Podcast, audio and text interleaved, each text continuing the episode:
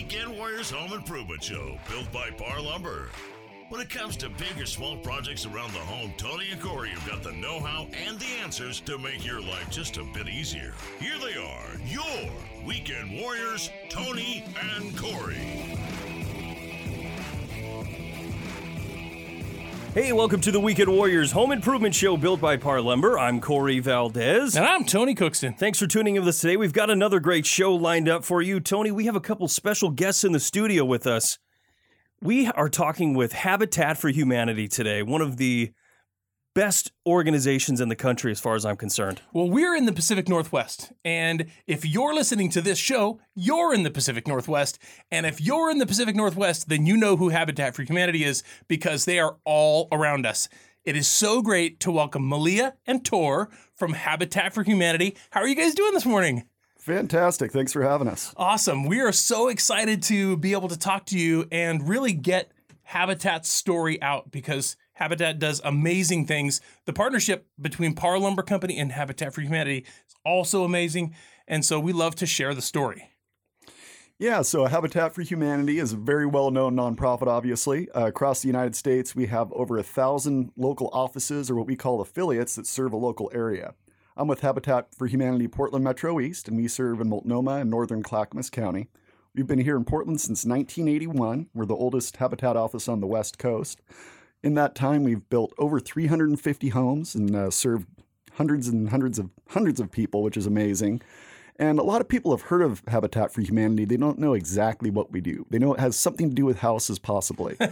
um, Yeah. So there's there's a lot of misconceptions too going along with that. there is. Uh, number one, a lot of people think Jimmy Carter started Habitat for Humanity. He didn't, but he is an awesome guy, and we love him, and he's really helped spread the word. nice. Um, but what we do is we serve um, low income families with affordable home ownership. Now, a lot of people think that maybe we give the uh, homes to the families. That's not the case. They're actually buying the home from us with an affordable mortgage and an affordable mortgage payment. So they're doing all the work. And as part of that, they also partner with us and do 300 hours of sweat equity. So they're out, yeah, it's awesome. So they're out on the build site building their home and their neighbors' homes. So by the time they move into their homes, they know all their neighbors and it's a community. It's pretty amazing. I think one of the one of the taglines or slogans that have been used over the years, Corey and I have been uh, talking to Habitat for Humanity people, is we give a, a hand up, not a handout. That's exactly the case. Nice tagline, Yeah, by I the way. I love that. Appreciate I- that. I've always I've always really loved that because it really tells the story, right? You're not giving it away.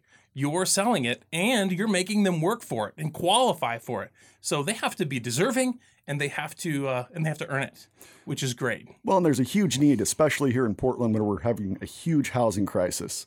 Um, the last time we did a round of family selection, it was for 12 homes, and we had 429 completed applications. Wow. Yeah, it's it's just uh, really dire here in Portland. Um, but it's an incredible opportunity for these families. We partner with families that make as little as thirty thousand dollars a year, and they can buy a home here in Portland. Um, I mean, you can't even really afford rent at that point. in Right. time. Oh Right. yeah, for sure. Yeah, it's actually um, one thing that's pretty incredible is that right now in Portland, there isn't a single neighborhood that's affordable for the average um, family of color, single head of household to be able to rent and especially not buy. So that's pretty crazy. Yeah, that is crazy. I'd say that there's no doubt Portland is a city desperately in need for the help that Habitat for Humanity is giving. And we have seen firsthand the amazing work that Habitat does uh, on the job site and off the job site. So I'll take this opportunity to ask you, Malia, tell us about the other part of Habitat for Humanity. Tell us about the Habitat for Humanity Restore. So, the Habitat for Humanity Restore is kind of a fundraising arm for Habitat for Humanity. There are about a thousand stores nationwide and I think 50 in Canada. And what the restores do is we accept uh, donations of building materials, furniture, appliances, housewares, home goods, um, and into our stores. We sell the items at discounted prices, and the funds that we raise go back into supporting affordable homeownership opportunities in the community. So, um, we like to say the Restore has a three part mission. Uh, number one is to raise money for Habitat for Humanity. Uh, number two is to keep good reusable materials out of the landfill. Uh, Yes. 7,767 tons last year, which is pretty cool. Wow. Is that uh, nationwide? That is our four metro stores. Wow. So between our four stores, we have a Vancouver location, uh, Beaverton location, Portland location, and Gresham location. So um, I mean, imagine that on well, like a nationwide Yeah, level. that's incredible. Seven thousand tons. seven thousand seven hundred and sixty-seven. My goodness, that is a lot of that is a lot of refuse. It is. It's it's really cool and amazing um, to see the kinds of things that people donate. Um, and then the last part of our mission is to be a place in the community that provides good, reusable materials um, at discounted prices, quality materials to the public for home improvement projects, yard improvement, um, furniture, things like that. Uh, we can speak to that also firsthand. Corey and I have bought many, many things at Habitat for Humanity Restore, and uh, the product there. It's not like I want to just separate this a little bit from my experience. It's not like Goodwill. You're not necessarily going there to buy something that's used or old. In some cases, sure. Uh, in some cases, it's uh, some old barnwood or something that maybe you were trying to get your hands on. But a lot of times, it's new stuff that's been donated by businesses like Par Lumber Company. Like Par Lumber. Uh, and you know, we went over there one time, and Corey says, "Oh, look at this shower head! This shower head it was a it was a brand new shower head. There was a whole bin full of them." And he said, "This is the best shower head ever." And it was like so inexpensive. Yeah, It's like five bucks. yeah, we both bought them. I mean, you know, it was so you just never know what you're going to find, uh, and it's not necessarily used, although oftentimes it is, and that's great too because Yeah. you get such a good deal. And we like to have a good mix of new and used materials. Um, so, and really, our business is donation based. So, what we have donated is what we carry. So, um, you know, we try to, my job in particular is going out and meeting with businesses and trying to make sure that we have a good mix of all of the things that we want to carry building materials, furniture, and appliances. Um, but sometimes we end up with some really oddball, unique things as well Unique, yeah, for very sure. Very unique. Like somebody was destroying some tattered old bookshelves that they had uh, that were built in the 60s, but they still had these gorgeous solid wood oak shelves in them that were in perfect condition. Um, so we're going to palletize those and take them in. And I mean, it's nice solid wood, and hopefully somebody will want to buy yeah, them. I'm sure. d- absolutely. Corey and I were out not too long ago buying wood for a project, and it, it didn't really matter what type. We was, and it didn't even really matter what size. We just needed the the board footage to create this project. And honestly, if we'd have come across some big slats of solid oak, we could have used it. yeah, I would have used it. we could have used it for sure. So that definitely is product that gets used, and uh, the fact that you're taking the time to turn it into something, which kind of brings me to another thing. Uh, the last time we had somebody on the show from Habitat for Humanity, we talked a lot about repurposing Yes. Uh, the bend. That was the bend habitat for yeah, humanity. Yeah, the bend. One of the things that they did so well there is they would bring stuff in and repurpose it. And I think that um, they turned, not only did they have something that had been used before and amazingly, but now they've turned it into something new and it's being used for something completely different. So I'll ask you about that as soon as we come back from this break, and we'll talk about how Habitat repurposes and makes old things new. You're listening to Tony and Corey, your weekend warriors. Don't go away.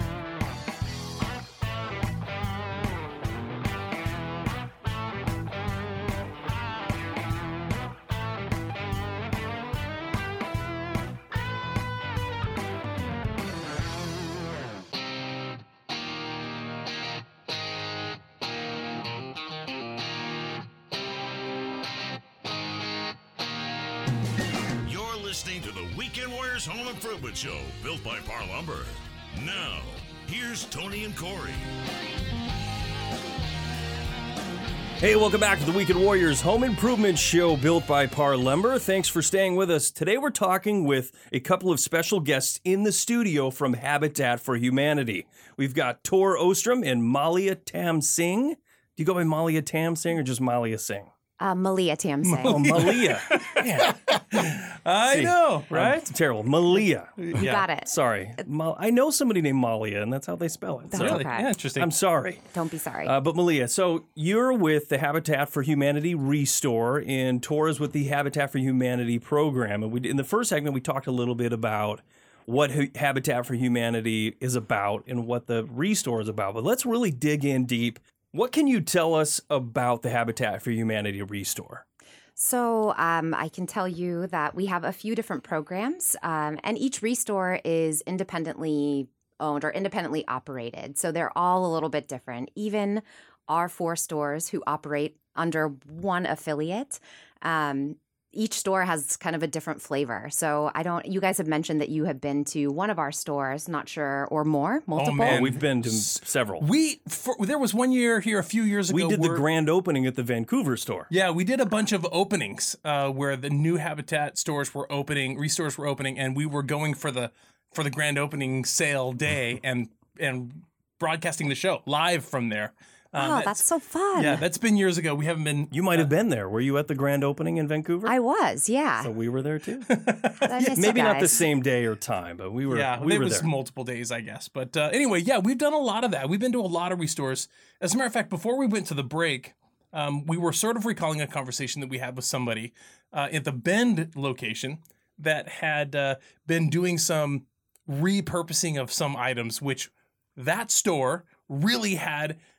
Very eclectic. Yes, they were Very dev- artistic. They Yes. were devoted to this thing that they did. They had some people there that had all this, all this talent, and uh, they would repurpose like a candelabra made out of a, a chandelier. A candelabra made out of a chandelier. It was very cool. I mean, it was one of the coolest things. So Sophie is maybe who you spoke That with. is- Their it's retail director. Sophie. Sophie is amazing. That's exactly who we spoke to. Wow, nice. insanely creative. So yeah, we see. I mean, between our staff and volunteers and donors, we see not donors so much, I guess, but customers. We see a lot of really cool DIY projects.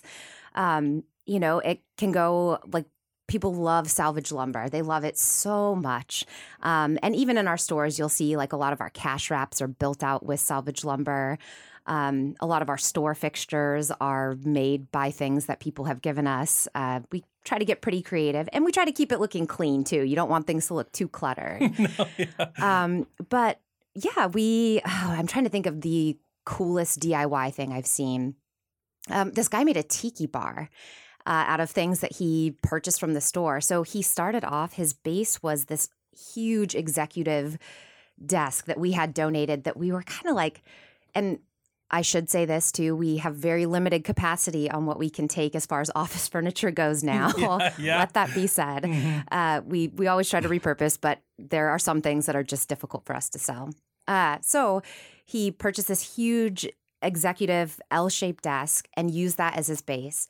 He bought salvage lumber. He just bought all sorts of kind of random odds and ends and hardware and made it into the most amazing tiki bar set up in his backyard. Uh, he did, you know, rolled bamboo behind it, took pictures, sent them to us. I wish I, I could probably pull one up. Uh, not that that's going to help us on the radio, but to show you guys later. Yeah, yeah. Uh, yeah. Just let the listeners listen to our uh, reaction. Ooh. Ooh. I'll find it for the next segment. um, man, but it's it's just really fun to see customers come in, and a lot of times I would say people don't leave with necessarily what they were looking for, but they leave with something that they didn't even know that they needed. Needed, Like yeah. a shower head. Yeah, like a Right. shower Like a head, shower. exactly. Like a shower head, like some boards, like an end table that you didn't know you needed, uh, a well worn in leather chair that is perfect for your den. Um, you just never know what you're going to find. a solid core door blank only that's going to double as a workbench top. Yes. yes. I mean, We've there's so yeah, there's so many things. The thing is, is you have no idea until you go and walk through and see all of the things. You'll never have any idea. Um, one of the stores that I love, really, really love, is the one that's in Forest Grove. I don't know if you've ever been to the Forest Grove I have. Habitat for Humanity Restore, but it used to be a car dealership, and so the front of the store is all glass, and so when you drive by, you can see right inside there lamps and things that they have that's for sale, and it's uh really it feels like it would be a, a big draw for people to they can already see well what's I want to go see what that stuff is. Well, so and that's our new great. Vancouver location, I think if you guys were at the grand opening of our Clark County store, Mm-hmm. uh, we moved. So, man, it's been about five years, I think, four years to the Curt Warner Chevrolet building. That's where we went That's to. where we okay, went. That's perfect. the one. So you know too, same thing. Yeah. Yeah. Car lot. Um, and so, So you big. can yeah, huge, doors. Yeah. Yes. So that store has also seen a lot of change in the past year as well. We have a new manager, and she's really kind of shaken some things up, and it looks amazing in there. Oh, that's One of cool. the, the coolest things about the Habitat for Humanity restores is that you really can go every other day to see what's new. I mean, you guys put no, new stuff out all the time. Every minute it changes. yeah, so you could walk in there and just find the most amazing thing. It's like treasure hunting. Yeah. You know, if you're doing a project on your house and you think of something that you might need, or you're planning a project on your house, they have the restore is a really good place to go because you can find things that you can definitely use that might be repurposed or brand new for a really good price, and you're helping the Habitat for Humanity program. I'll tell you what, I I have n I honestly cannot remember a time that I've walked into a Habitat for Humanity store that I didn't walk out with something, because the deals are amazing, and the stuff that's there is always stuff you need. It's not like it's not like uh, you go there and say I don't need any of that stuff. Everything that's there is something that you need, whether you need it now or tomorrow or you know yesterday. It's at least usable. yeah, Some I'm point. just saying it's that stuff. It seems like it's that stuff to me. So I actually I st- got my start in a store, and I no longer work in a store. I work out of our development office, and my husband would tell you that it is. He's so happy that I am not in a store anymore because every day I would come home with something that he's like, "We do not need this," and so it got to the point where I was hiding stuff under our guest bedroom bed. Yeah. and he found my stash. He's like, "You have a problem." Made me donate it all back, and really like made sure that I wasn't bringing stuff home every day. Yeah. But you can't feel bad about it. You're No. you're supporting a good cause. I think that uh, the difference between need and not need is your level of creativity. If you're walking in there and you're like, why, you know what I can do with that? I need that. I really believe that it's something that I need as opposed to just something that I want. Corey has a little different way of looking at things. He, he just, he's just more analytical. He thinks more analytical than I do. I'm a, I'm a reactionary buyer. I see something that I like, it's something that I need. If I like it, I need it. That's all there is Well, to I it. face the consequences too if I bring something home. You know, what is that for? Where are we going to keep that? Doesn't matter. It was cheap, so we're good to go. Needed that lobster tank. yeah, totally. Well, and when you start running out of hiding places, that's when you know you're in trouble. You Just need to start making stuff. Yeah, I mean, maybe that's a thing. We all start like an Etsy page and we, you know, build things out of Habitat for Humanity, restore stuff, and resell it. yeah. Do you ever find that you, the people that you're building homes for, um, that they there's an opportunity for them to come and work or volunteer in the restore? Do you find that people you have done for feel a sense of obligation to come back and be a part of the program even after they've uh, done their thing and gotten completed? Absolutely. Yeah. Want- Yeah, the families do 300 hours of sweat equity, and as part of that, they're out on the build site as well as at the restore. So they're really interacting with both branches of um, of the office, which is very cool. And so they also are able to down the road, maybe 20 years later, and they want to redo their uh, their bathroom or their kitchen or something. They can purchase supplies from there, and they have the skills from the volunteer work they've done on the build site, which is pretty cool.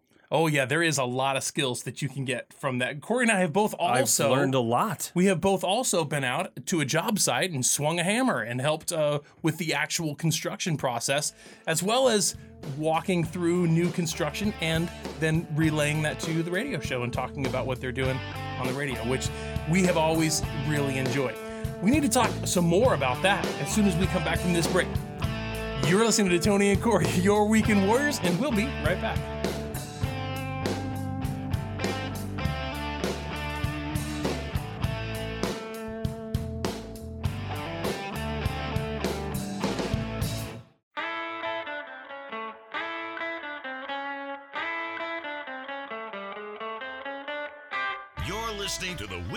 Weekend Home Improvement Show, built by Par Lumber. Now, here's Tony and Corey.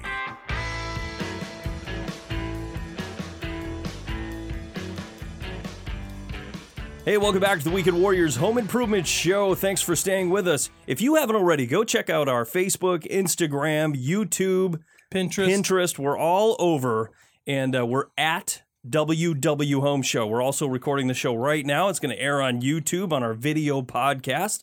So uh, if you're listening to the show and you want to go watch it, go check that out. Uh, today we have Tor and Malia Malia Good job. Good job. from the Habitat for Humanity uh, Restore and the construction division tour. Um, before the break, we were talking about the Restore and some of the materials that you guys bring in. I guess I had a question about that. Where do you guys get a majority of your things? Is it people driving up if they have are they recycling things and they think that it could be potentially, you know, used at the restore? Where do you get your materials? That is a great question. Uh, we get our materials a few different ways. Uh, one of the ways, like you were saying, is to drop them off at the store. So, all four of our Metro stores accept drop off seven days a week from 10 a.m. to 6 p.m. You can just drive right up. Staff will come out and give you a hand. They will inspect the donation. So, everything is taken at the staff's discretion. We do have a set of guidelines on our website that people can check out. They can call in as well to see, you know, hey, do you think that you might be able to accept this Mhm. before you drive all the way out. Um, but yeah, we unload it out of your vehicle, put it onto a cart, roll it into the store. Uh, for items that are too large to fit into your personal vehicle, or maybe you know you have a whole entire garage full, which that is something that happens. You know, unfortunately, you know sometimes somebody passes away, or Oh. they're downsizing or moving, um, and they just don't want to take that garage full of tools with them, or that shed full of lumber, which is great. Uh, they can give our donation hotline a call and set up a pickup. Uh, So we do have box trucks that go out seven days a week. Um, the pickup service is twenty dollars for residential pickups, but we also have a free business pickup service as well. So, uh, and the one other way that we get materials is through our deconstruction services program, our salvage services. It's amazing. They are licensed and bonded. Uh, you give them a call, they'll come do a walkthrough, and we typically do. Um, smaller kitchen and bathrooms. Uh, we can also do full house skims where we come through and cut out the doors and windows and trim stuff that's still in good condition. Uh, we take out a lot of cabinets um, and again work with contractors and individuals. So there is a fee, small fee, uh, for our guys to come out. Remove the items, um, take them to the store for resale, and then you have a clean slate to start over with with a you know for your contractor or your remodeler to to come in and and do the work for you. What an absolutely amazing idea. Yeah.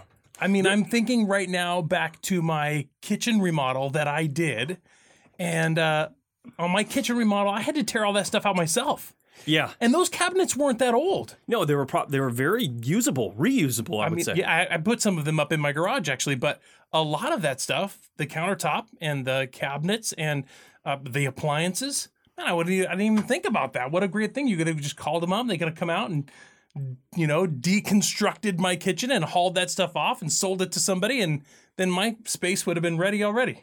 Is there a fee for the deconstruction service? There is a fee for the deconstruction service, and it depends on the s- the scope of the job. So really, it starts at about four hundred dollars, but that can also, if it's a really tiny job or I don't know. I, I can't speak to his fee too much. Uh, he would need to come out and do a walkthrough to to really assess. Sure, absolutely. I would I wouldn't expect anything less than that. You bet. You have Yeah. to know what you're getting into. Corey and I understand that as as well as anybody. When you know every job's not created equal. Right. You need to know what you're getting into. You need to get eyes on it. Go out there and take a look at it and see what the situation is. But I will tell you, they are super professional. They leave things just beautifully clean. They're careful. You know, they're not going to come through with a dolly and ding up your walls. They do a great job. Yeah, that's that's very cool. I would never have guessed that Habitat for Humanity Restore had the ability to go out and pick uh, pick up something like that, or even take something apart and bring it back. That is uh, that's awesome. Well, if you think about waste in general and, and all that material ending up in the landfill, for instance, you said seven seven thousand tons. Seven thousand seven hundred Seven. And 67. and sixty-seven. So I did the math on that. That's about 350 semi truckloads of material. To put that into perspective, that's a lot of material. that is a lot of material. And by, I, I mean, I know for a fact I've done projects and I've gotten a dumpster. And I tell you right now, a dumpster is seven, eight hundred bucks yeah. just to have it out in your, you know, driveway. And then you're throwing all that material in there and it's just going away versus paying the same amount of money to have somebody take it away that can re- be reused somewhere. Right. And I know that probably a majority of the remodel projects that are going on in my area, it's totally reusable. Yeah. It's just dated. Oh yeah, absolutely. I agree with that completely. There's so much. mm, Well, you know what they say: right? One man's garbage is another man's treasure, mm-hmm. right? Well, that's it could not possibly be more true because of the because of the difference between the people that are buying really expensive things way up here and the people that are using less expensive things down here, right? Everybody's it's a broad scale. Yeah. And so if people up here are like, yeah, that's not how I've had that installed for two years already. I'm getting rid of that. You know, yeah, and that's exactly what we're talking about. You made mention of business. Now, what do you mean by that? If, if if there's a business out there that's donating materials, Oh, yeah. Yeah, lots of business partners, lots of great business partners. So, um, for example, we have a company whose name I did not clear before coming on here, so I won't say what their name is.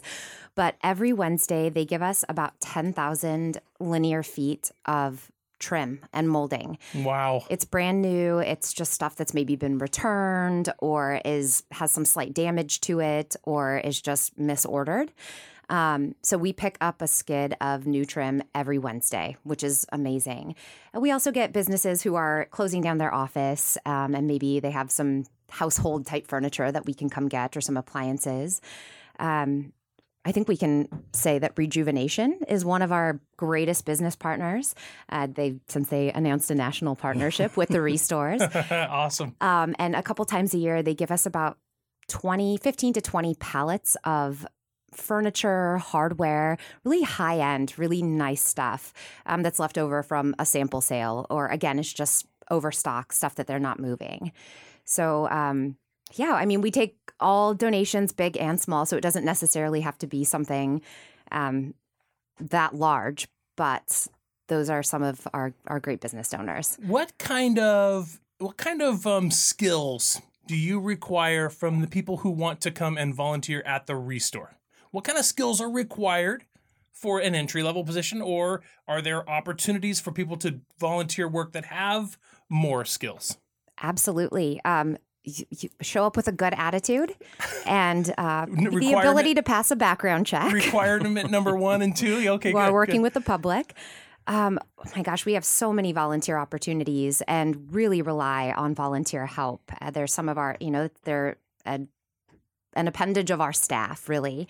So um, we have cashiering opportunities, opportunities to help um, receive donations, customer service, having somebody greet and help people find stuff, and just engaging with customers and kind of helping them around the store, but also maybe giving them ideas Oh yeah. things that they can that they can build and and it's a really it's a four hour time commitment is the the minimum time minimum time commit. No, I think we understand what you're saying. Yeah, yeah. Minimum amount of time that you can donate is four hours. Yeah, well, you don't want somebody popping in for 30 minutes and be like, all right, I'm out. I Yeah. mean, yeah, you want to have a minimum amount of time so that they can become familiar, get some quality work done. Right. And I, I totally understand that. And we have people that work for PAR that we rely on, all of our people that work for PAR, that we rely on to have some experience in our industry so that when customers come in, they can ask them questions. How does this work? Right. Where would I find something that I could do this with? Or, you know, what is like this but but does a different job or, you know, whatever. And so Yeah, that like kind of you, somebody is coming in and talking about maybe a project that they're working on. You know, I'm doing a bathroom remodel, and have a, be, a person be able to take them to, you know, plumbing or or you know, furniture that related to a bathroom. and help them understand maybe how it works even. yeah. oh and that's so helpful when we get those volunteers in as well All right, we got to take another quick break. We'll be right back. Don't go away. You're listening to Tony Core, your weekend warriors. Hang in there.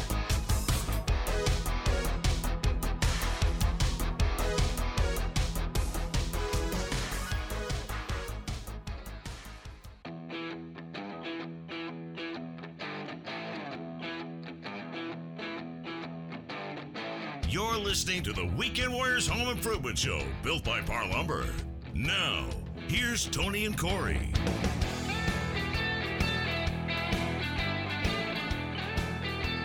Hey, welcome back to the Weekend Warriors Home Improvement Show. Thanks for staying with us. Today in the show, we're talking with Tor Ostrom in Malia, or Malia. Man, I did it again. Malia Tamsing with the Habitat for Humanity Company. I even I even phonetically spelled it out. And Habitat for my Humanity friend Restore. My friend Malia is probably listening, and she's going to give me so much crap. Uh, but we're talking your friend Malia? Malia. Thank you. See, I'm all messed You're going to start calling her Malia. yeah. That's fine. You know what? Because we're all friends here, and everybody knows Corey's not I'm trying to be. Uh, uh, anyway, this is uh, this is so much really good information that's coming out of the show, and I absolutely love it. Um, I want to just take a real quick second and and talk to Tor um, about the same thing I kind of was asking Malia about. What kind of experience or re- or I don't know skills does somebody need to have to come out and volunteer on the job site? I mean, that can be it's seemingly a you know some a safety hazard, not a hazard, a safety concern, right? Yeah, well, thankfully, uh, we have an impeccable safety record. Um, our volunteers don't need to have any experience whatsoever. We do task specific instruction every day, and we find something for people of all different abilities. Um, a great example is we had a volunteer a few years back that turned 100 years old and celebrated on the build site with us. Wow, Yeah, it was pretty incredible. that is Um, Waldo. incredible. Waldo, Oh, he was Waldo. the best. He was. Um, but yeah, we have people of all different experience that are out there. I mean, we have people that are retired contractors that have a very high skill set. And then we have volunteers as young as 16 that come out and you have to show them which end of a hammer to pick up. yeah. So nice. um, we really are just looking for people to come out with a positive attitude, closed toed shoes, and just willing to take direction. Um, last year we had over 3,000 volunteer shifts that were filled, so the community really rises up to support us, which is fantastic. That is amazing. What about tools? So people are welcome to bring their own tool belt, hand tools, just not their own power tools. You know, we provide all the different tools and protective gear. You're gonna be wearing a hard hat, which looks really cool for your Instagram photos. yeah. Um, you can pose with the power tools that we provide. So you always learn something new. That's one of the things I really like about it. I've been uh, with Habitat for eight years. I worked construction in college, um, but I didn't learn how to put end caps on the rotary girders or whatever we're doing that day. So you're going to find something really cool. You're going to pick up some practical skills that you can take home and remodel your kitchen or build a, a shed studio. Yeah. and you're going to know most importantly in your heart that you what the time that you spent was rewarding because you're helping people who can't help themselves and that's really what it's all about right there's there's so much there's so much positive that comes from donating your time and your effort and your money if that were the, the case um, but there's so much reward that comes from that i feel like in my life over the years it's been so hard for me to come to terms with that you know you go to the coffee shop and you pay for a coffee, right? And there's a tip jar right there. And you think, I'm going to donate a dollar to the tip jar, but you wait for them to look out the window so that they're looking at you when you put it in. Doing that for the wrong reason. you know what I'm saying? There was a, there uh, was a Seinfeld skit about that, wasn't there? But later, George Costanza. as an older man, I realized the I realized that the reward for donating is not for somebody to notice that you've done it. Of course, and I know I'm I'm saying something that everyone knows, but for me it was a you know 15 or 20 years ago it was a leap. It was a big deal for me. Well, that's one of the things that really um, was really cool for me when I started with Habitat. I knew the families that we partnered with were going to be excited about getting their home. They might be the first person in their family to have that.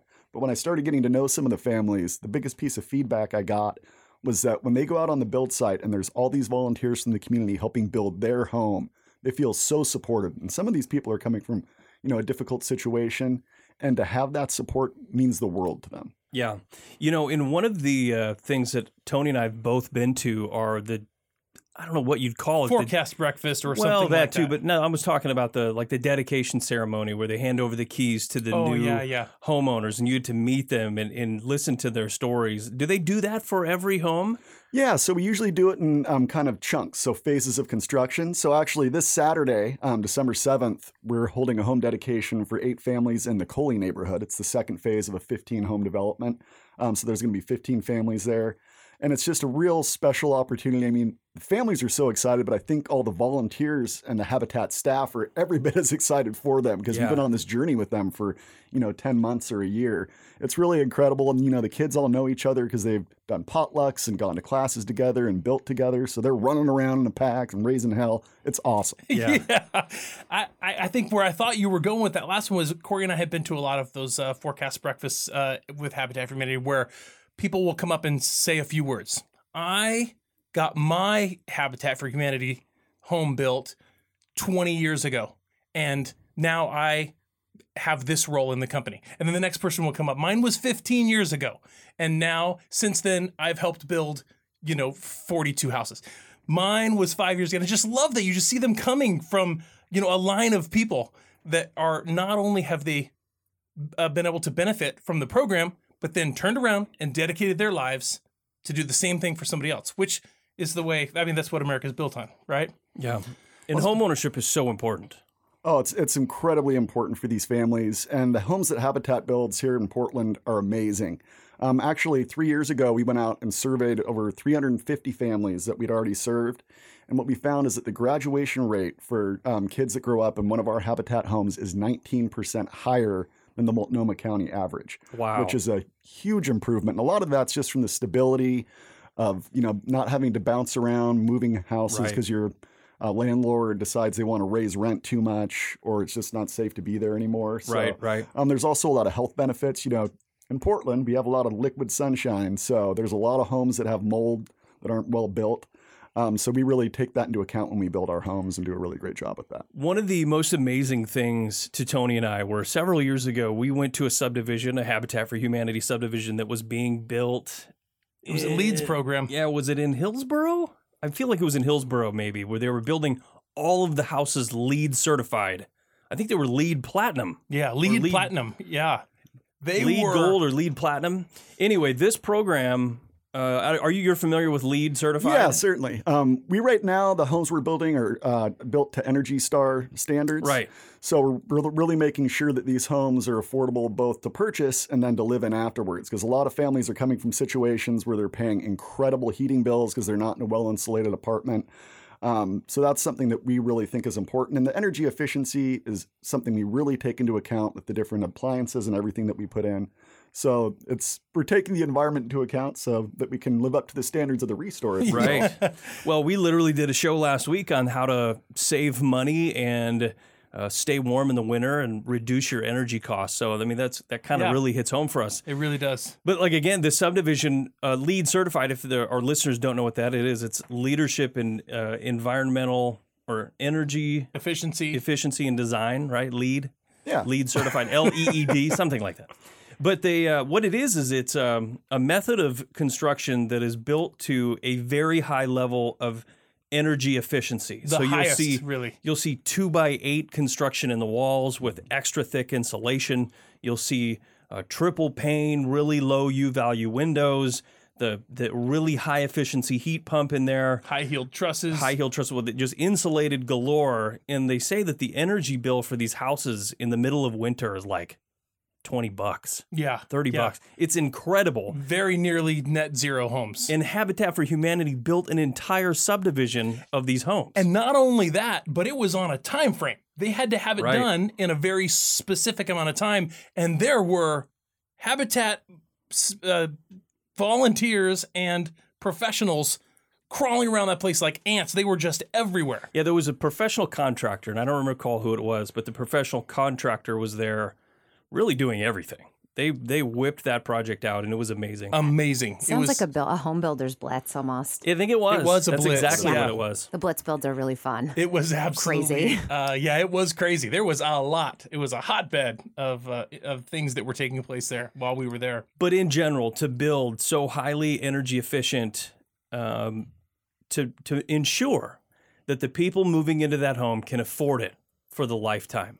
You know, you when you're a young homeowner, I remember when I built my or bought my first home, you move in and you don't think about the the gas bill and the electric bill and the water bill and all those things that come Property in and you're like, "Oh man, I forgot about these." You know, they you know, you sat down at the table and they tell you what your mortgage payment is, and that's really all you think about until you get in there and realize that there's all of these other things and when you can have an energy efficient home where your those build are bills are minute in comparison. It's crazy. Yeah, it's absolutely and the the depth of benefit that a homeowner will have that they get from Habitat for Humanity is uh, is so great and but even better because they worked hard for it. They they had to sweat and they had to work and then when it's done, they want to do more. We're going to talk more about that when we come back. You're listening to Tony Core, Your Weekend Warriors. Don't go away.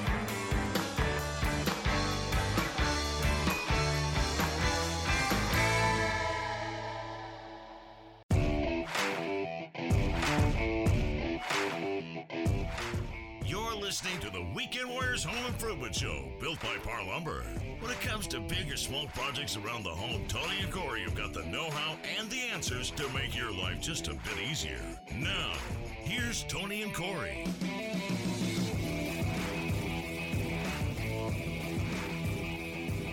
Hey, welcome back to the Weekend Warriors Home Improvement Show built by Parr Lumber. I'm Corey Valdez. And I'm Tony Cookston. Thanks for sticking around with us. Today we're talking about Habitat for Humanity and the Habitat Restore. Uh, we've got Tor Ostrom and Malia Tam Singh in the studio with us. I pronounced it correctly. Thank you so much. Uh, but yeah, so we're talking, we, before the break, we were talking a lot about uh, the Habitat for Humanity program. What are some other things that is just amazing about the program? Well, I think one thing that we really try and do is set these families up for success. Um, you know, they're working so hard for this opportunity that we want to make sure that they're really prepared. So we have a whole series of educational classes that the families go through. So they're learning about um, financial fitness, um, budgeting, how to be part of a homeowners association, um, how to maintain their home, which is really important after they've moved Oh, in. yeah. They need to listen home. to our show. Yes, absolutely. Exactly. That's actually going to be a new class. Um, we're going to have weekend Requirement? warriors Yeah, come in yes. and uh, teach every Saturday. I like that. Um, but yeah, it's it's amazing because the families learn so much through this process that you know it's not the kind of stuff that we necessarily learn in school anymore. So Right. um, they're really getting set up for success. And then we also have a bunch of fun classes that we do too. So like I might swing by the office on a Saturday and there's 30 people potting plants or building hanging um, baskets. So those classes are actually um, some of them are going to be open to the public, and people can find that on our website at habitatportlandmetro.org. Okay, okay.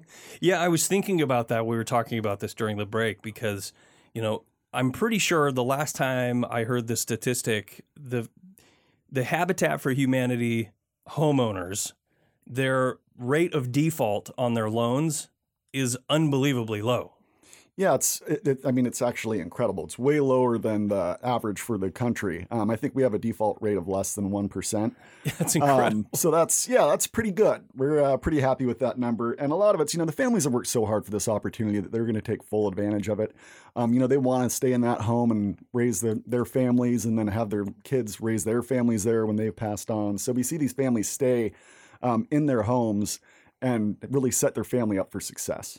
It is incredible because if you think about the reasons people default on their loans, right? It's they don't know how to save money or they don't know how to uh, plan for the future or maintain their homes. They might buy a house and let it go into disrepair, and then all of a sudden, oh man, I got to spend fifty thousand dollars on this thing because it's dilapidated and falling apart. And well, I'm not doing that. Default. Right. You know, it just happens, and it happens to normal people that just don't know what to do. Right. Like So you that- said, they don't teach that stuff in high school. yeah, and that actually leads me to another part of our program that many people don't know about. When people think of Habitat, they think of us building new homes, um, maybe repairing older homes and giving those to a Habitat family. But a new program that we started just a few years ago is exterior home repair. Um, so this is for generally lower income people that maybe they can't afford to put a new roof on their house, or they just need their lawn cleaned up because they no longer can physically do that. Um, so that's a problem uh, prog- project that we actually started in the Cully neighborhood as part of our partnership with Living Cully. But we're expanding that citywide. So maybe you need your siding worked on. Or I, I go back to the roofs because we're doing a lot of those, and that's such an important part of the building envelope. But you can find more information on our website. I'll say it again habitatportlandmetro.org. okay, okay. Yeah, is uh, I, you, I was just going to speak to the home maintenance part of the education you were talking about and how important that is. Corey and I devote 52 weeks a year to teaching people how to maintain their home. The most important things about your home that you need to know as a basic homeowner to keep your house from falling apart and protect the investment that you've made there. So that that is that is so huge. It's such a big deal that you share that that information because homeownership is something everybody wants and nobody's ready for it the first time. everybody wants it and nobody's ready for it. That simply is what it is Yeah. because you start to need it at such a young age and you haven't you just haven't prepared. Just haven't. The uh, we we talk about this all the time because it's the basic things that are don't cost anything that get neglected the most. So Yeah, the simplest things. Cleaning you know? out your gutters, changing your air filters. Yes. Yeah. Video about that. Yeah, just just yeah, or not you know not insulating around your pipes and then ultimately having something break, which costs thousands and thousands. It's Yeah. just crazy uh, things. Let's talk a little bit. Let's go back to the Habitat Restore. Uh, we talked a lot about donations earlier. Is it, you said that you do deconstruction services, the pickup services if people have things.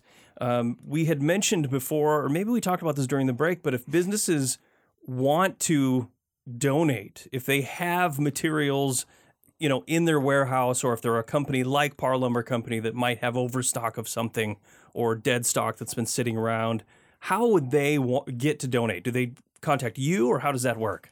Absolutely. I'm going to go out on a limb and give you my cell phone number. It is my work cell phone number, 503 715 7706. You can contact me directly, and I would be happy to talk with you about your donation and figure out how we can work together and how we can partner. Um, the other way that you could schedule uh, a business pickup or ha- uh, submit a donation inquiry would be through our website, which is separate from tours, pdxrestore.org. So either way would be a great way to get a hold of me. Is there materials that you would decline? You yes. did mention you did mention some office furniture is not as difficult for you to sell, so you're not st- stocking up on that. Right. So, you know, really oversized furniture. Unfortunately, we've recently had to stop taking in um, Oak Entertainment Centers because Because there's a million of them. there's a million of them, and it's it's sad. Even when things are in great condition, sometimes we do have to decline them because if we can't sell them, then ultimately we have to pay to dispose of them. right. So, um, you know, things that are, we mostly take things in that are in good cosmetic and structural condition. Um, there's a pretty comprehensive list uh, of our guidelines through our website, pdxrestore.org. Um, but then there are definitely some things that, you know, use mattresses and box springs, people just don't buy them. Um, they're freaked out by them. Of course. I kind of get it. I I'm freaked out by them. Right. Um, like so, sleeper sofas and hide a beds, um, hazardous materials.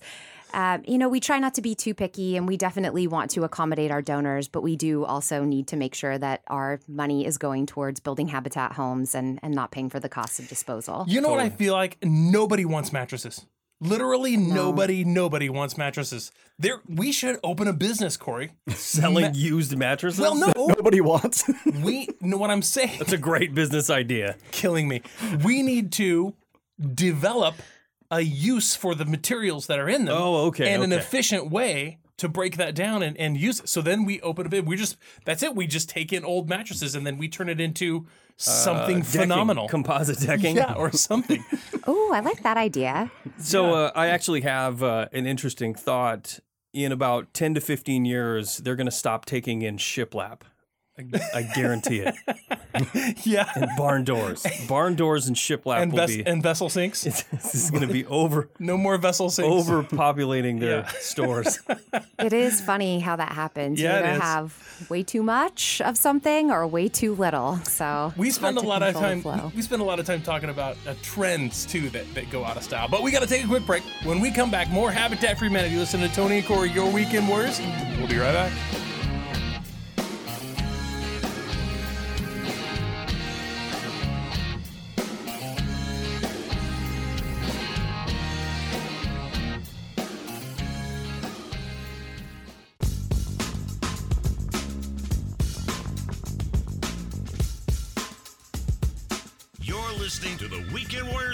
Improvement Show, built by Parr Lumber. Now, here's Tony and Corey.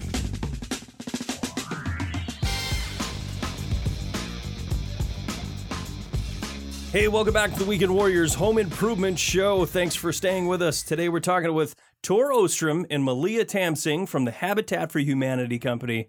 It's not really a company, right? It's Well, more it's of an nonprofit. organization. Yeah, nonprofit. So we're learning a lot about that. Uh, if you haven't already, go check out our social media. We're on Instagram, Facebook, YouTube. We're at WW Home Show. You can go to parr.com, P A R R.com. Click on the Weekend Warriors link.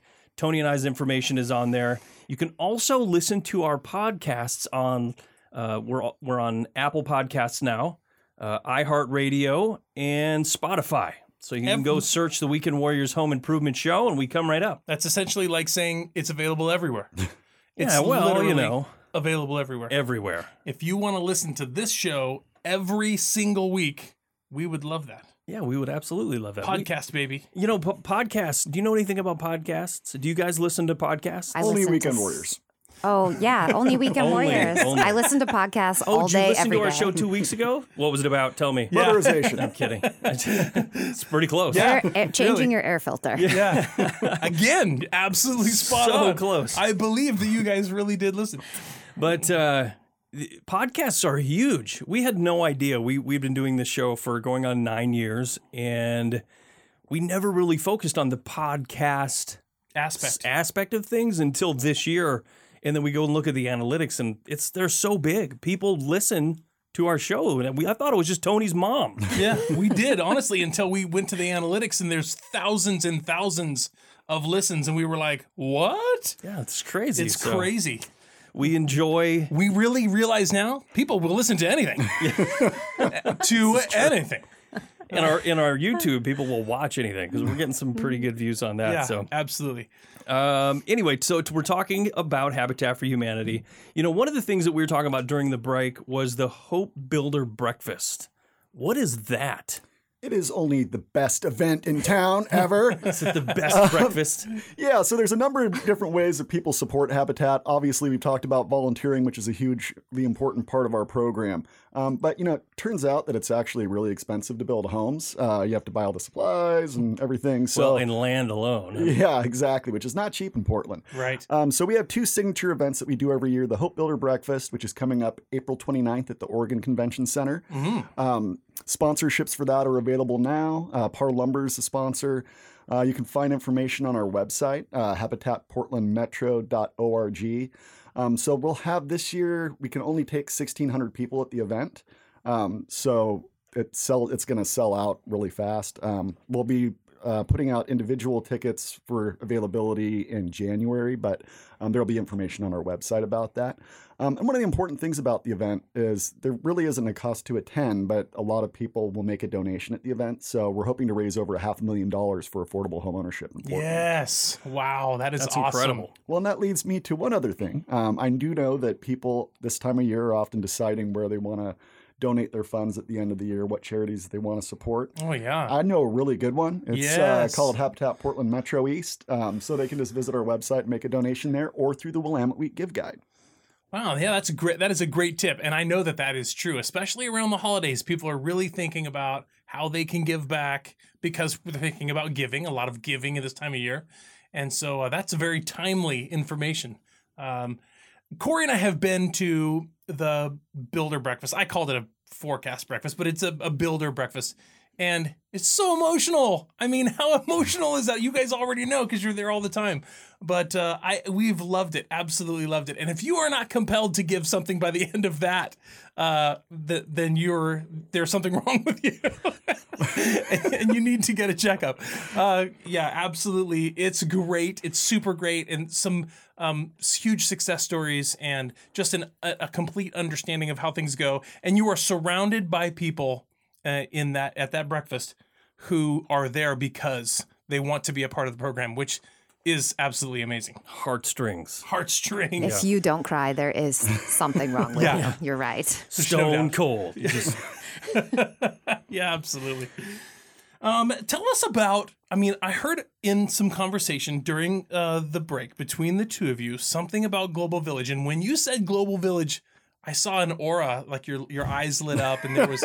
so there must be something really amazing going on surrounding that name. Tell us about Global Village. So, Global Village, I'm actually getting ready to co lead a trip to Ethiopia uh, next month in exactly one month from now, which is kind of crazy. Wow. Yeah, so um, Habitat builds internationally, and uh, one of the affiliates, one of our sister affiliates or tithe affiliates, is in Ethiopia. So uh, I have the opportunity to lead a group of 15 people along with my co leader, Lauren, who's amazing. Um, and we're going to go build in another country. And so, kind of just get to be immersed in a community, um, building, using their building practices, which will be much different than here. Um, and just really getting to know some homeowners and, and some communities, and I'm really excited about it. So there's lots of different opportunities. Uh, we have a closed group, um, so it wasn't open for other people to sign up. We kind of hand selected our group, but you can go to um, habitatforhumanity.org. Habitat.org? Habitat.org. Habitat.org and see other Global Village opportunities. They're all over the place. Uh, we also tithe to El Salvador. Uh, so I've taken a couple trips down there, but this is my first time leading and it's going to be a blast.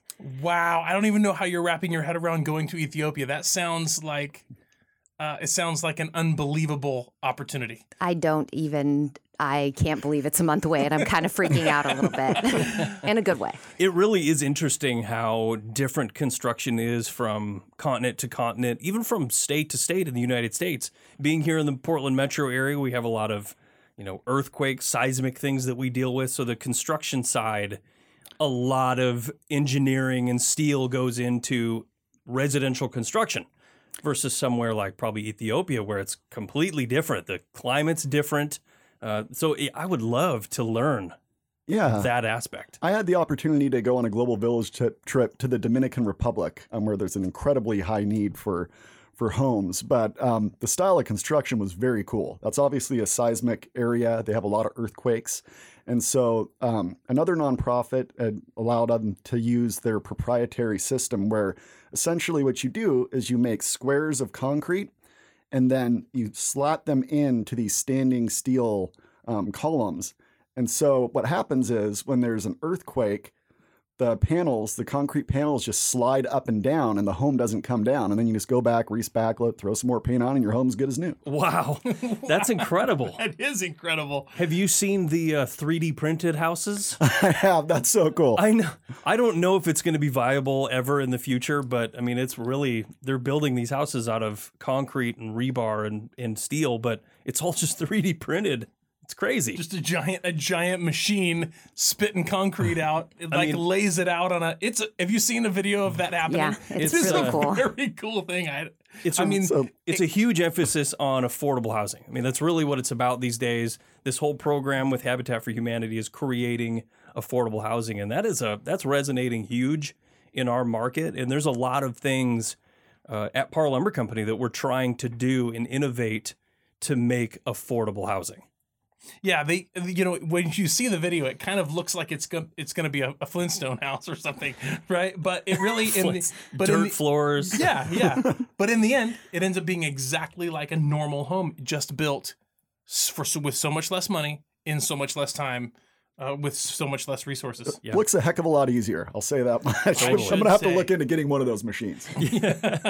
Not for work, for personal use. We were talking about um, we were talking about how expensive materials and those things are, and we were talking about how expensive land is becoming, and in how much short supply, and especially in certain areas like the Portland area.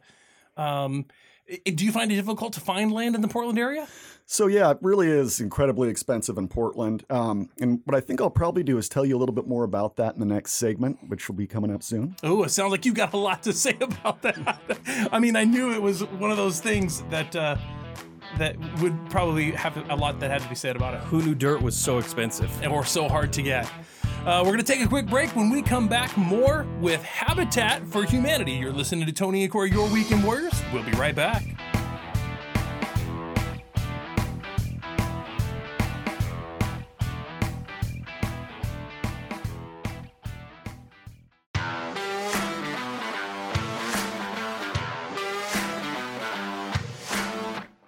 Listening to the Weekend Warriors Home Improvement Show built by Parr Lumber. Now, here's Tony and Corey.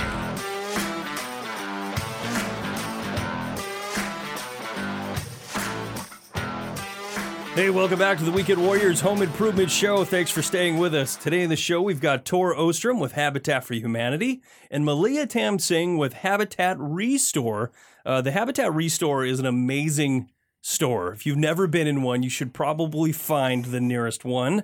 Um, Malia, tell us where the all of the ones in the Portland area. There's lots of stores. There's they're in Bend, they're in Seattle, they're all over the place. But the you handle four of them, and they're all in the Portland metro area. They are all in the metro area. So our Portland stores in the Mall 205 area. Our Clark County store is in the old Curt Warner Chevrolet building right off of 205. Our Beaverton location is right off of Millikan Way at Millikan and Hocken. And our Gresham location is at the corner of 181st and Glisan. So if you do visit pdxrestore.org, you can find locations, im- location information, and directions to all of those stores. And hours. What are the hours? Our hours are seven. We're open seven days a week from 10 a.m. to 6 p.m. Oh, so you can shop, donate, volunteer, all of those hours. Are you guys in need, always in need of volunteers? Always, we can always use volunteer help. Uh, again, several different ways, and um, one that I didn't mention in the previous segment was we need driver's assistance. So you know we have drivers going out, trucks going out seven days a week, and having a second person on the truck can really help us get more, as well as make it a safer experience. Um, and it's fun to have a ride along buddy. It's like you're on a little mini road trip every day. And that's for the the pickups. What about the deconstruction? You guys do deconstruction of projects if you have like an old kitchen or an old bathroom. You guys will come in, you pay them money, you charge a fee, and then you come in and deconstruct all that stuff. Can you donate your time and help with that, or is that only for the licensed guys? You can absolutely donate your time. The projects are always run by or run by our licensed and bonded contractors, uh, but we definitely need volunteer help. And again, to uh, reassure those customers whose homes we are going into, those would be volunteers that are background checked as well. Sure, Yeah. sure, sure. Yeah, yeah. But they are uh, licensed and bonded, so you don't have to worry about you know somebody slipping and falling in your property and them suing the pants off of you. Yeah. exactly. Which is we you know we talk about that on their show all the time because people will go on to Craigslist and hire a general contractor. They come into their house, they do half the work, and they say, "All right, I'm out. See ya." And then they have no recourse Yeah. because they are not licensed, they are not bonded. That is so important. so important. Not to mention uh, licensed and licensed and bonded. Uh, oftentimes results in insured. Yes. And if somebody is on your property, falls down and hurts themselves, and they're not licensed, bonded, and insured, You could be on the hook. Mm-hmm. it's going to end up costing you. Yeah. So those are those are points that we make very regularly. So I love that you guys are prepared for that. Corey and I would probably volunteer at Habitat for Humanity more, but we can't pass the the uh, you can't pass check. the background. Nobody's going to let you into their home. No, no. Maybe clean up your record a little bit and then come out and see us. It's what we want to do. It really is what we want to do. So uh, let's talk about the Habitat business model a little bit. Let's start from the beginning to the end. Uh, requirements, applying. If one of our listeners out there is thinking to themselves, I would really love to get into this program, let's talk about Let's go through the whole process. Yeah, certainly. So there is an application process. In order to qualify for our program, you can make as little as $30,000 a year um, or up to 60% of median family income. Um, but to put it in perspective, the average family in our program makes $35,000 a year. Wow. But recently we made a change where a third of the homes that we build is going to go to families that make between 60 and 80% median family income, so up to $55,000. And that's to create a mixed income community, which has benefits for everybody. So we're really excited about that change. And those uh, first homes with that are coming up soon. Um, but so what a family comes in, they get an application, it's fairly extensive. They fill that out, they bring it in, and then generally what happens is that we would go out and visit your house, uh, well, your apartment, whatever it is, and assess the condition because we get so many applications, we have to prioritize um, families uh, that are in the biggest need. Now that's our general model. Right now, actually, we're participating in the um, Portland North Northeast Portland Preference Policy, which is a policy that's um, been put in place by the city, and that's to re, uh, bring families back to North Portland that have been gentrified out. So for our next two projects, um, families can um can qualify through that program. But generally, you'd come to the office, fill out an application. We're taking applications right now, actually. Um, once we've decided which families we're partnering with, and that's an equitable process where we're um, looking at their home conditions essentially and figuring out who's in the highest need. And then we'll give you a call and say, hey, you get a Habitat home. And so then everybody goes wild. Ah, it's awesome. Um, so then families uh, can start doing their sweat equity, taking their classes um, so that they're really ready to be set up for success. And then they move into their home and they're ready to go. It's pretty amazing. I've decided what I want my volunteer time to be spent doing. I want to volunteer the maximum amount of time and I want to only be the guy who calls people and tells them that they're getting a house. I'll pass That that, would be information You get a house, and you get a house, and you get a house. Like Publishers Clearinghouse, you show up with a giant check. Yeah. Just No, hand it over. Tor's the guy with the giant Yeah, I have a lot of those in my office.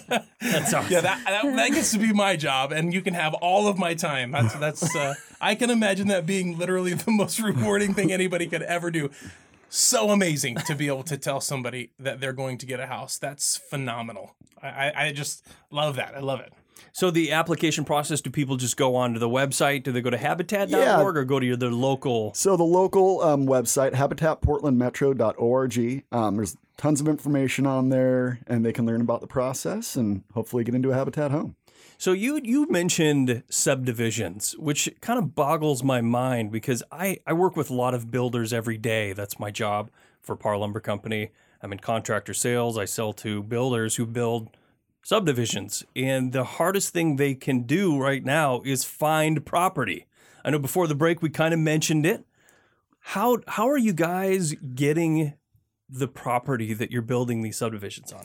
Yeah, so as you know, um, generally you have to acquire that property quite a while in advance of when you're actually going to start building. There's a huge permitting process and all that. So we're always on the lookout for land. Um, we want to be the best stewards of the funds that are donated to Habitat that we possibly can. So we're always looking for a deal. And so we're lucky enough that with the Habitat name and our reputation locally, that people do take us into account. So um, some of the properties that we acquire, we might get for half price. Um, that's the only way we've ever been able to build in Southwest Portland. Um, was because a church sold us a property at half price, and we recently purchased another property from a church at half price. But that also happens with individuals. So we've had straight up land donations. We've had lands uh, donated that had houses on them that we could either remodel or tear down. And because of zoning, we might be able to put, you know, More. 15 units on a property that had one house. And so we're always looking to be as efficient with our dollars and our resources as we possibly can. Um, but like I said, we're always looking for land and certainly for land donations. Um, so people can always contact us through the website. So if you have a piece of property, if you're a landowner in Portland metro area and you want to donate, I mean, I don't see a better process No, or I a- mean, a, better charity to donate your land to if you're looking to do that. I feel like it's it's obviously subject to being able to be uh, partitioned or subdivided, Yeah, right? it has to be able to be used. Yeah, uh, but if you have that opportunity, that's uh, what a great way to give back and be a part of the solution instead of a part of the problem. Oh, it's huge. And we've been so lucky to have the community support. And we also have donors that come in and, you know, maybe we have a really compelling property that we can really upzone, um, which is something we're doing right now um, for a property. But the donors will come in and help fund that uh, purchase so that we can land bank that to take it off the market and we can really take advantage of that upzoning. Well, how long does it take typically for Habitat for Humanity to get into a piece of property and then start construction on it? Yeah, it can it can wildly vary. Um, you know, during the recession, we were actually written up in the New York Times for um, we did some land banking. We saved up, uh, we bought enough property to last for five years without purchasing another property. So that was when prices were rock bottom, um, and that was many years ago. And right now, we're just wrapping up one of those projects. But sometimes we'll get a property and we can turn it around in two years. Um, you know, part of that's going to de- depend on whether or not there's any funding deadlines on it, um, or different ways that we can take advantage. So. Yeah, I absolutely love that. Uh, Can you believe this? How, fast this time is going? We've only got one segment left, so we're going to get a chance to talk to you both about uh, a little bit more one more time before we go.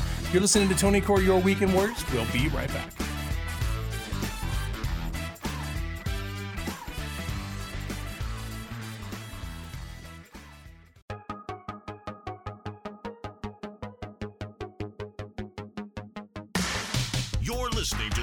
Warriors Home Improvement Show built by Parr Lumber. Now, here's Tony and Corey.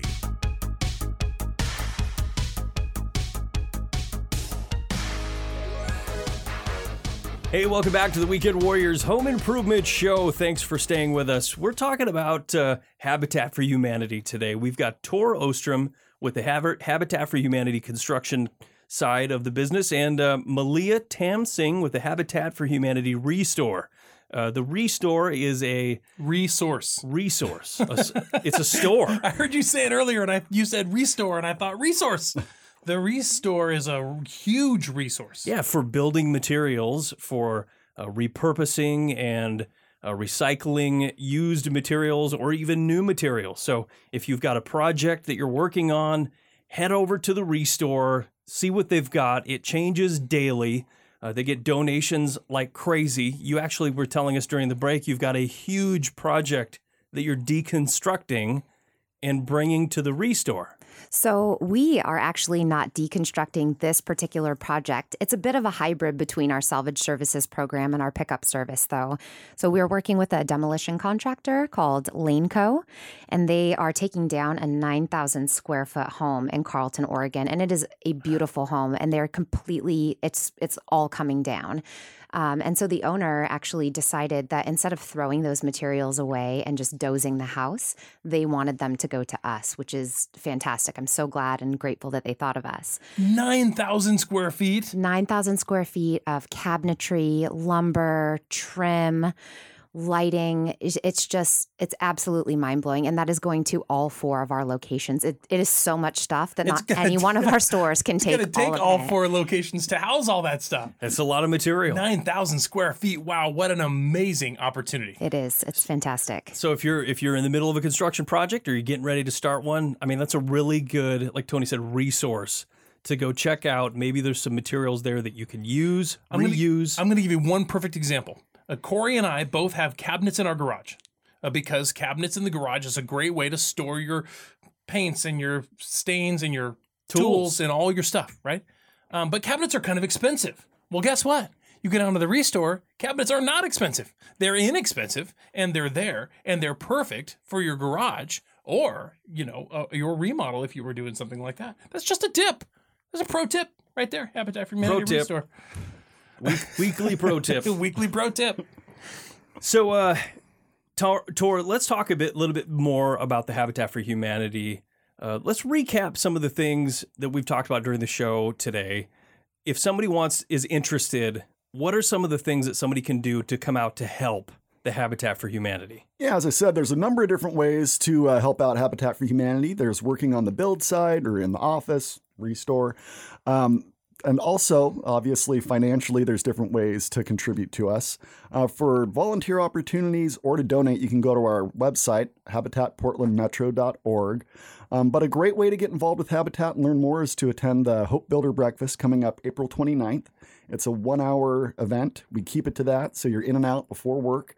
Um, and we have a really, really great keynote speaker this year. I'm not allowed to announce it yet because we're saving up for the big reveal. Oh Nice. man, Um, Good, good. Jimmy Carter, It's Jimmy, Jimmy, Carter. dang it, you guessed it.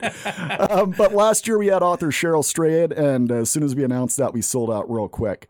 Um, sponsorships are available right now. Like I said, Parr Lumber is a fantastic sponsor of that event, as well as our um, auction, which comes up in October, and that's an incredible event as well. If you sponsor both, you get a discount. Wow, auction. That's something we haven't done before. I've- Uh, have we? I don't Haven't know, we? I think I might enjoy that. I'm not sure. I think you would. You should definitely. We will make sure you get the information. Sign me up for that. The Where do hard you- hat and black tie auction at the Portland Art Museum, October Oh, yeah, 4th. that I feel sounds like I've been to that. Maybe. Uh, where do you get the things that you auction off? So we just reach out to organizations that are local, um, and also our board member, and we have an auction committee that are incredible about getting donations for us. And we have some people that work at really incredible organizations like Bullard um, and all Parr over the Lumber. place. Parr Lumber is our favorite. They all every year they donate a great barbecue, either a Traeger or a Green Mountain. Yes. Um, my man Brian over there always hooks that up. He drops it by the office, and I'm tempted to put it in the back of my car and take it home. But wouldn't it be very good to steal from Habitat for Humanity? I guess. no, that is bad karma, baby. You don't even want to go there. Also, to give Parr some other props too, you guys have showed up several times for events that we've hosted in the store, um, in our stores with grand openings, and put on a full barbecue spread for Nice. our customers, our shoppers, our our volunteers. So thank you for that. Yeah, that's well, Tony and I have personally recorded live shows from those events as well. Yeah. Let's make that happen again. Huge draw, huge draw. Yeah. I remember at least one person coming in, Asking for directions. yeah, saying, "You're in my spot." Yeah. away. Yeah, it's uh, it's a great. Those are great events. And Habitat for Humanity is a great company. Parr Lumber Company is a great company. The reason why our two companies um, mesh so well together is because their heart is in the right place. They both want to be um, a part of the solution. They want to give back. They want to build up the community around them because because a successful community results in successful business. That's really what it's about. And so, um, n- not taking care of the community around you is is ultimately not the right solution. You have to you have to be a part. Well, and Parr Lumber's a fantastic supporter of not just Habitat for Humanity Portland Metro East, but all over the state. And we really appreciate it. Every interaction I've ever had with their staff has been incredible. You should go buy a lot of stuff from their people. Yeah, well, they're Parr Lumber Company, family owned company, and uh, they care about their people. They care about their community, and uh, they care about the consumers. So it's uh, it's a great it's a great partnership. Let's try. Do you have any statistics on families and how many families have you guys helped? And how many houses have you built? Do you have? Do you know? Yeah, he Yeah. said it at the, Right right at at the the- very beginning right of off the, the show. top of your head. Yeah, I think we've built about 370 homes in uh, Portland. So um, that's a lot of families that we've served. But also through our exterior home repair program, we've served a lot more families. That's something we haven't really talked about. The exterior maintenance program, or what, Yeah, what did you call that? Exterior home repair is what we call it. Um, so that it's not just the building itself, but it could be the property. We've had people who, you know, they're older, they can't physically get out and clean up their lawn. Um, they maybe had a bunch of things stored out there, and so we can come in and clean all that up. The biggest need that we found though is for new roofs. As you guys know, once your roof starts to leak, your house is going to start falling apart. Right. Um, and a lot of people maybe they can't afford that fifteen thousand dollar, twenty thousand dollar, whatever the cost is of that new roof, so they can come to us and we can make it happen. So they can find out more about that at our website. I'll say it for the 15th time, habitatportlandmetro.org. Um, that's where all the good information is. But this is a really important program for us. We started it in the Cully neighborhood specifically. We've made a commitment to that community, both through new home construction, exterior home repair, and our partnership with Living Cully, which is an organization that's made up of um, four nonprofits Hacienda, CDC, NAYA, Verde, and Habitat for Humanity. Um, and really, the the genesis of that, uh, well, we got together, and one of the things we were able to do is we were able to purchase, uh, for lack of a better term, former gentlemen's club. And now um, we bought that, and now through another partnership, that's going to be turned into affordable rentals and affordable homeownership units coming Wow. up. And that was in the Cully neighborhood. It was called the Sugar Shack, and now it's going to be called something far better. Wow. All right. Yeah, that's a that is a really cool program. How does somebody get? Uh, can you can obviously volunteer for that? I imagine. We do have some volunteer opportunities for that, um, and I can coordinate all that. People can reach me on my email at tor, T-O-R, at habitatportlandmetro.org for information on any of the things that we've discussed today. Totally. And when people want to volunteer at a restore, one of your restores, how do they get started? They go to your website probably, or Yes, they can go to our website, pdxrestore.org. Just visit our volunteer page. and then they'll have an idea of what types of things that they can be doing and and uh, whether they're equipped or not equipped. And you said no experience necessary. No experience You have necessary. something for Good attitude. everyone. That's right. Good attitude. Yes. Background check. Yes, and background check. Yeah. Well, that's easy. I feel like for most people. Let's uh, let's recap again the need that surrounds families right now.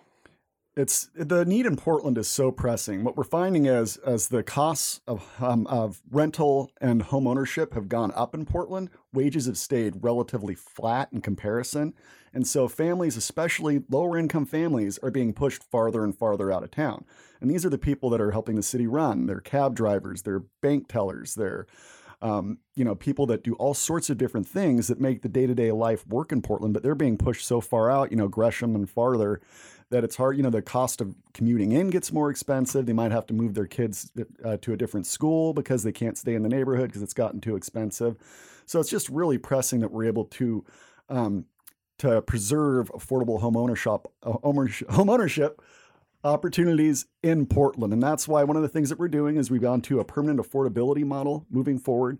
So if a family purchases a Habitat home now and then 35 years down the road they want to sell that house, they still have to sell it to a family in that same income bracket. So Wow, okay. that's affordable into perpetuity. Yeah. So you you have the investment there uh, in in the long-standingness of those homes. Malia and Tor, thank you so much for being with us. It's all the time we've got. You've been listening to another Weekend Warriors episode right here. On the Weekend Warriors Home Improvement Network. Have a great week.